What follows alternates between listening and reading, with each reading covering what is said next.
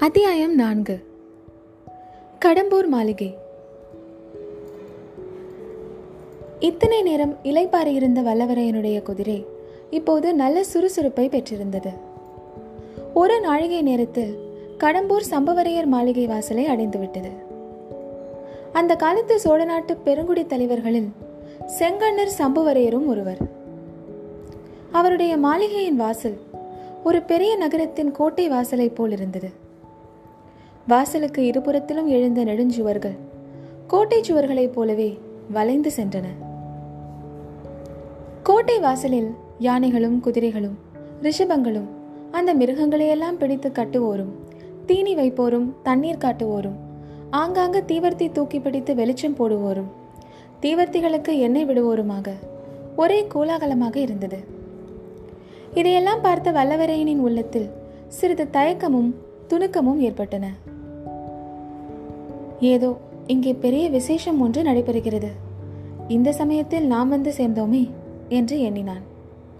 நடக்கும் விசேஷம் என்ன என்பதை பார்த்து தெரிந்து கொள்ளும் ஆவலும் ஒரு பக்கம் அவனுக்குள் பொங்கிக் கொண்டிருந்தது. கோட்டை வாசல் கதவுகள் திறந்துதான் இருந்தன. ஆனால் திறந்திருந்த வாசலில் வேல் பிடித்த வீரர்கள் சிலர் நின்று கொண்டிருந்தார்கள். அவர்களை பார்த்தால் யமகிங்கரர்களைப் போல் இருந்தது. தயங்கி நின்றால் தன்னை அவர்கள் நிறுத்தி விடுவார்கள் என்று தைரியமாக குதிரையை விட்டுக்கொண்டு உள்ளே போவதுதான் உசிதம் என்றும் அந்த வீர வாலிபன் எண்ணினான். அந்த எண்ணத்தை உடனே காரியத்தில் நிறைவேற்றினான். ஆனால் என்ன ஏமாற்றம்? குதிரை கோட்டை வாசலை அணுகியதும் வேல் பிடித்த வீரர்கள் இருவர் தங்கள் வேல்களை குறுக்கே நிறுத்தி வழிமறித்தார்கள். இன்னும் நாலு பேர் வந்து குதிரையின் தலை கயிற்றை பிடித்துக் கொண்டார்கள். அவர்களில் ஒருவன் வந்தியத்தேவனை உற்று பார்த்தான். இன்னொருவன் தீவர்த்தியை கொண்டு வந்து உயர தூக்கி முகத்துக்கு நேரே பிடித்தான். வல்லவரையன் முகத்தில் கோபம் கொதிக்க இதுதான் உங்கள் ஊர் வழக்கமா? வந்த விருந்தாளிகளை வாசலிலேயே தடுத்து நிறுத்துவது? என்றான். நீ யார் தம்பி? இவ்வளவு துடுக்காக பேசுகிறாய்? எந்த ஊர்? என்றான் வாசல் காவலன். என் ஊரும் பேருமா கேட்கிறாய்? வாடகப்பாடி நாட்டு திருவல்லம் என் ஊர். என்னுடைய குலத்து முன்னோர்களின் பெயர்களை ஒரு காலத்தில் உங்கள் நாட்டு வீரர்கள் தங்கள் மார்பில் எழுதி கொண்டு பெருமை அடைந்தார்கள். என் பெயர் வல்லவரையன் வந்தியத்தேவன். தெரிந்ததா? என்றான்.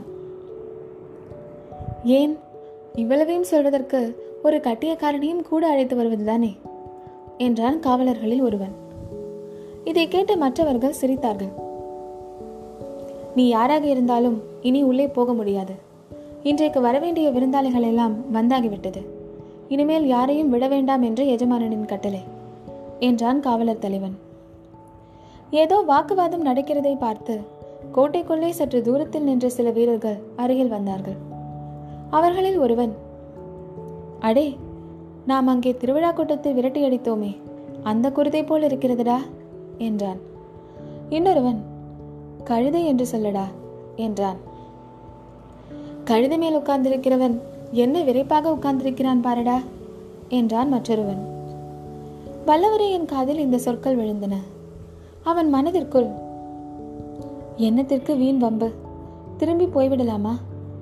அல்லது இளவரசர் ஆதித்த கரிகாலரின் முத்திரை பதித்த லட்சணையை இவர்களிடம் காட்டிவிட்டு உள்ளே போகலாமா? என்ற யோசனை தோன்றியிருந்தது.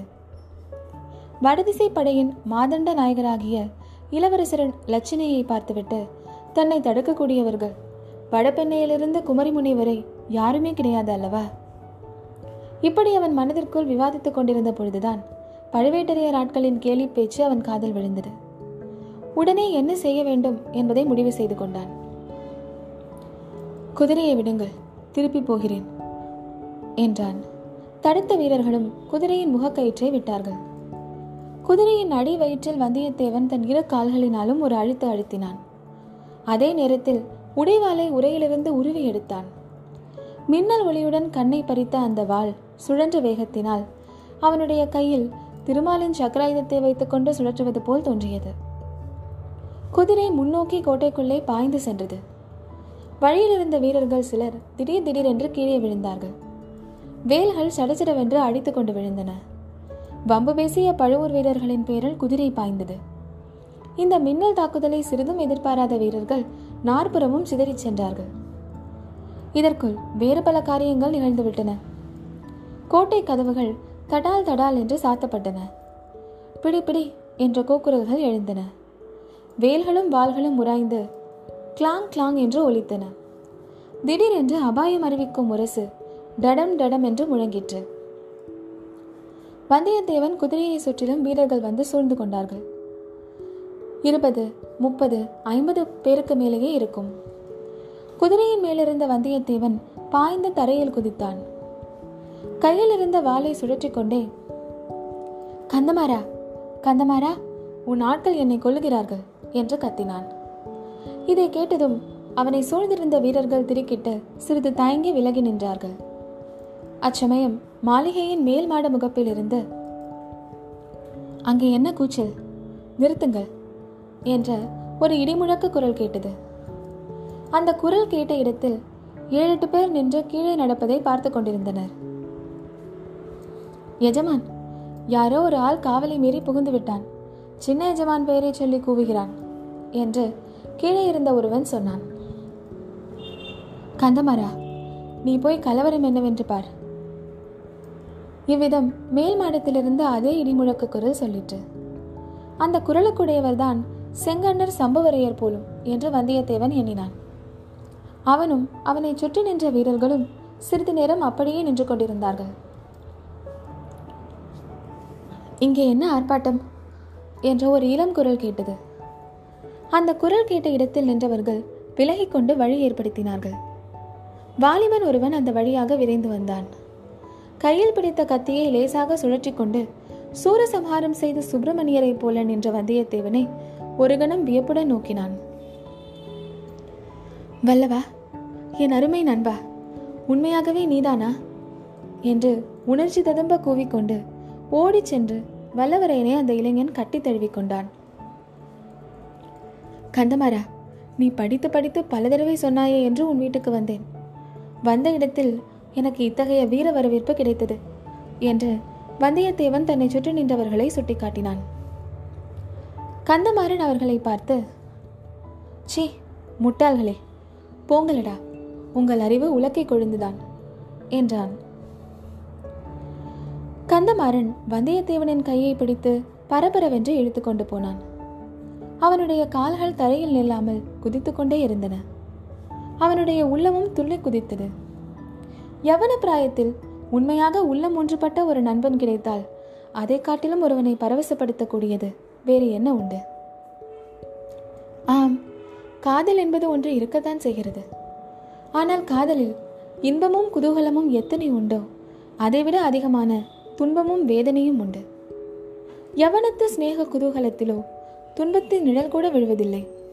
ஒரே ஆனந்தமயமான இதய பரவசம்தான் போகிற போக்கில் வல்லவரையன் கந்தமாரா இன்றைக்கு என்ன இங்கே ஏக தரபுடலாக இருக்கிறது? இவ்வளவு கட்டுக்காவல் எல்லாம் எதற்காக?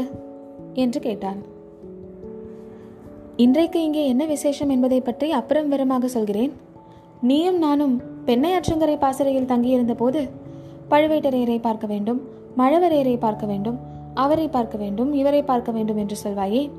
அந்த அவர் இவர் சுவர் எல்லோரையும் இன்றைக்கு இங்கேயே நீ பார்த்து விடலாம் என்றான் கந்தமாறன். பிறகு விருந்தாளிகள் அமர்ந்திருந்த மாளிகை மேல்மாடத்துக்கு வல்லவரையனை கந்தமாறன் அழைத்துச் சென்றான். முதலில் தன் தந்தையாகிய சம்புவரையரிடம் கொண்டு போய் நிறுத்தி அப்பா என் தோழன் வானர்குலத்து வந்தியத்தேவனை பற்றி அடிக்கடி தங்களிடம் சொல்லிக் கொண்டிருப்பேனே அவன் இவன்தான் என்றான். வந்தியத்தேவன் பெரியவரை கும்பிட்டு வணங்கினான். சம்புவரையர் அவ்வளவாக மகிழ்ச்சியடைந்ததாக தோன்றவில்லை. அப்படியா? கீழே அரண்மனை வாசலில் அவ்வளவு கலவரம் செய்தவன் இவன்தானா? என்று கேட்டார். கலவரத்துக்கு காரணம் என் தோழன் அல்ல.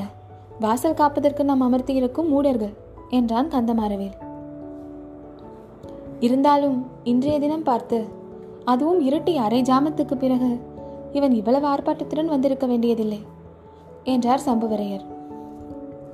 கந்தமாரவேலின் முகம் சுருங்கிற்று. மேலும் தந்தையுடன் வாதமிட அவன் விரும்பவில்லை. வந்தியத்தேவனை அப்பால் அழைத்து சென்றான். வந்திருந்த விருந்தாளிகளுக்கு மத்தியில் நடுநாயகமாக ஒரு உயர்ந்த பீடத்தில் அமர்ந்திருந்த பழுவேட்டரையரிடம் அழைத்து போய் மாமா இவன் என் ஆரியன் நண்பன் வந்தியத்தேவன் வானப்பேரரசர் குலத்தவன். இவனும் நானும் வடவெண்ணைக்கரை பாசறையில் எல்லை காவல் புரிந்து கொண்டிருந்தோம். அப்பொழுதெல்லாம் வீராதி வீரர் பெரிய பழுவேட்டரையரை பார்க்க வேண்டும் என்று ஓயாது சொல்லிக்கொண்டே இருப்பான். பழுவேட்டரையர் திருமேனியில் அறுபத்தி நாலு போர்க்காயங்கள் இருப்பது உண்மைதானா என்று கேட்டுக்கொண்டிருப்பான். ஒரு நாள் நீயே எண்ணி பார்த்துக்கொள் என்று நான் சொல்லுவேன் என்றான். பழுவேட்டரையர் சுருங்கிய முகத்துடன் அப்படியா தம்பி நீயே எண்ணி பார்த்தால் ஒழிய நம்ப மாட்டாயோ? அவ்வளவு அவநம்பிக்கையா உனக்கு? வானர் குலத்தை காட்டிலும் வேறு குலத்தில் வீரம் இருக்க முடியுமா என்ற சந்தேகமோ? என்றார். தோழர்கள் இருவருமே திடுக்கிட்டு போனார்கள். தோத்திரமாக சொன்னதை இப்படி இவர் குதர்க்கமாக எடுத்துக்கொள்வார் என்று எதிர்பார்க்கவில்லை. வந்தியத்தேவனுடைய மனதில் எரிச்சல் குமுறியது. இருந்தாலும் வெளியில் காட்டிக்கொள்ளாமல் ஐயா பழுவேட்டரையர் குலத்தின் வீரப் புகழ் குமரிமுனையிலிருந்து இமயம் வரையில் பரவியிருக்கிறது. அதை பற்றி சந்தேகிப்பதற்கு நான் யார்? என்று பணிவுடன் சொன்னான். நல்ல மறுமொழி. கெட்டிக்கார பிள்ளை என்றார் பழுவேட்டரையர். இந்த வரை பிழைத்தோம் என்று வாலிபர்கள் இருவரும் அங்கிருந்து வெளியேறினார்கள். அப்போது சம்பவரையர் தமது மகனை அழைத்து காதோடு உன் தோழனுக்கு சீக்கிரம் உணவளித்து எங்கேயாவது ஒரு தனி இடத்தில் படுக்கச் சொல்லு. நீண்ட பிரயாணம் செய்து களைத்து போயிருக்கிறான் என்றார். மாரவேல் கோபத்துடன் தலையை அசைத்துவிட்டு போனான். பிறகு மாறவேல் வந்தியத்தேவனை அந்த புறத்துக்கு அழைத்துச் சென்றான். அங்கே பெண்கள் பலர் இருந்தார்கள். மாரவேலின் அன்னைக்கு வந்தியத்தேவன் நமஸ்காரம் செய்தான். அவளுக்கு பின்னால் கூச்சத்துடன் மறைந்திருக்கும் பெண்தான் கந்தமாறனின் சகோதரியாக இருக்க வேண்டும் என்று ஊகித்துக் கொண்டான். தங்கச்சியை பற்றி மாரவேல் பல தடவை சொன்னதில் ஏதேதோ கற்பனை செய்து கொண்டிருந்தான் வந்தியத்தேவன். இப்போது ஒருவாறு ஏமாற்றமே அடைந்தான். அந்த பெண்களின் கூட்டத்திலே பழுவேட்டரையருடன் பல்லக்கில் வந்த மாது யாராக இருக்கலாம் என்பதை அறிய வந்தியத்தேவனுடைய கண்கள் தேடி அலைந்தன.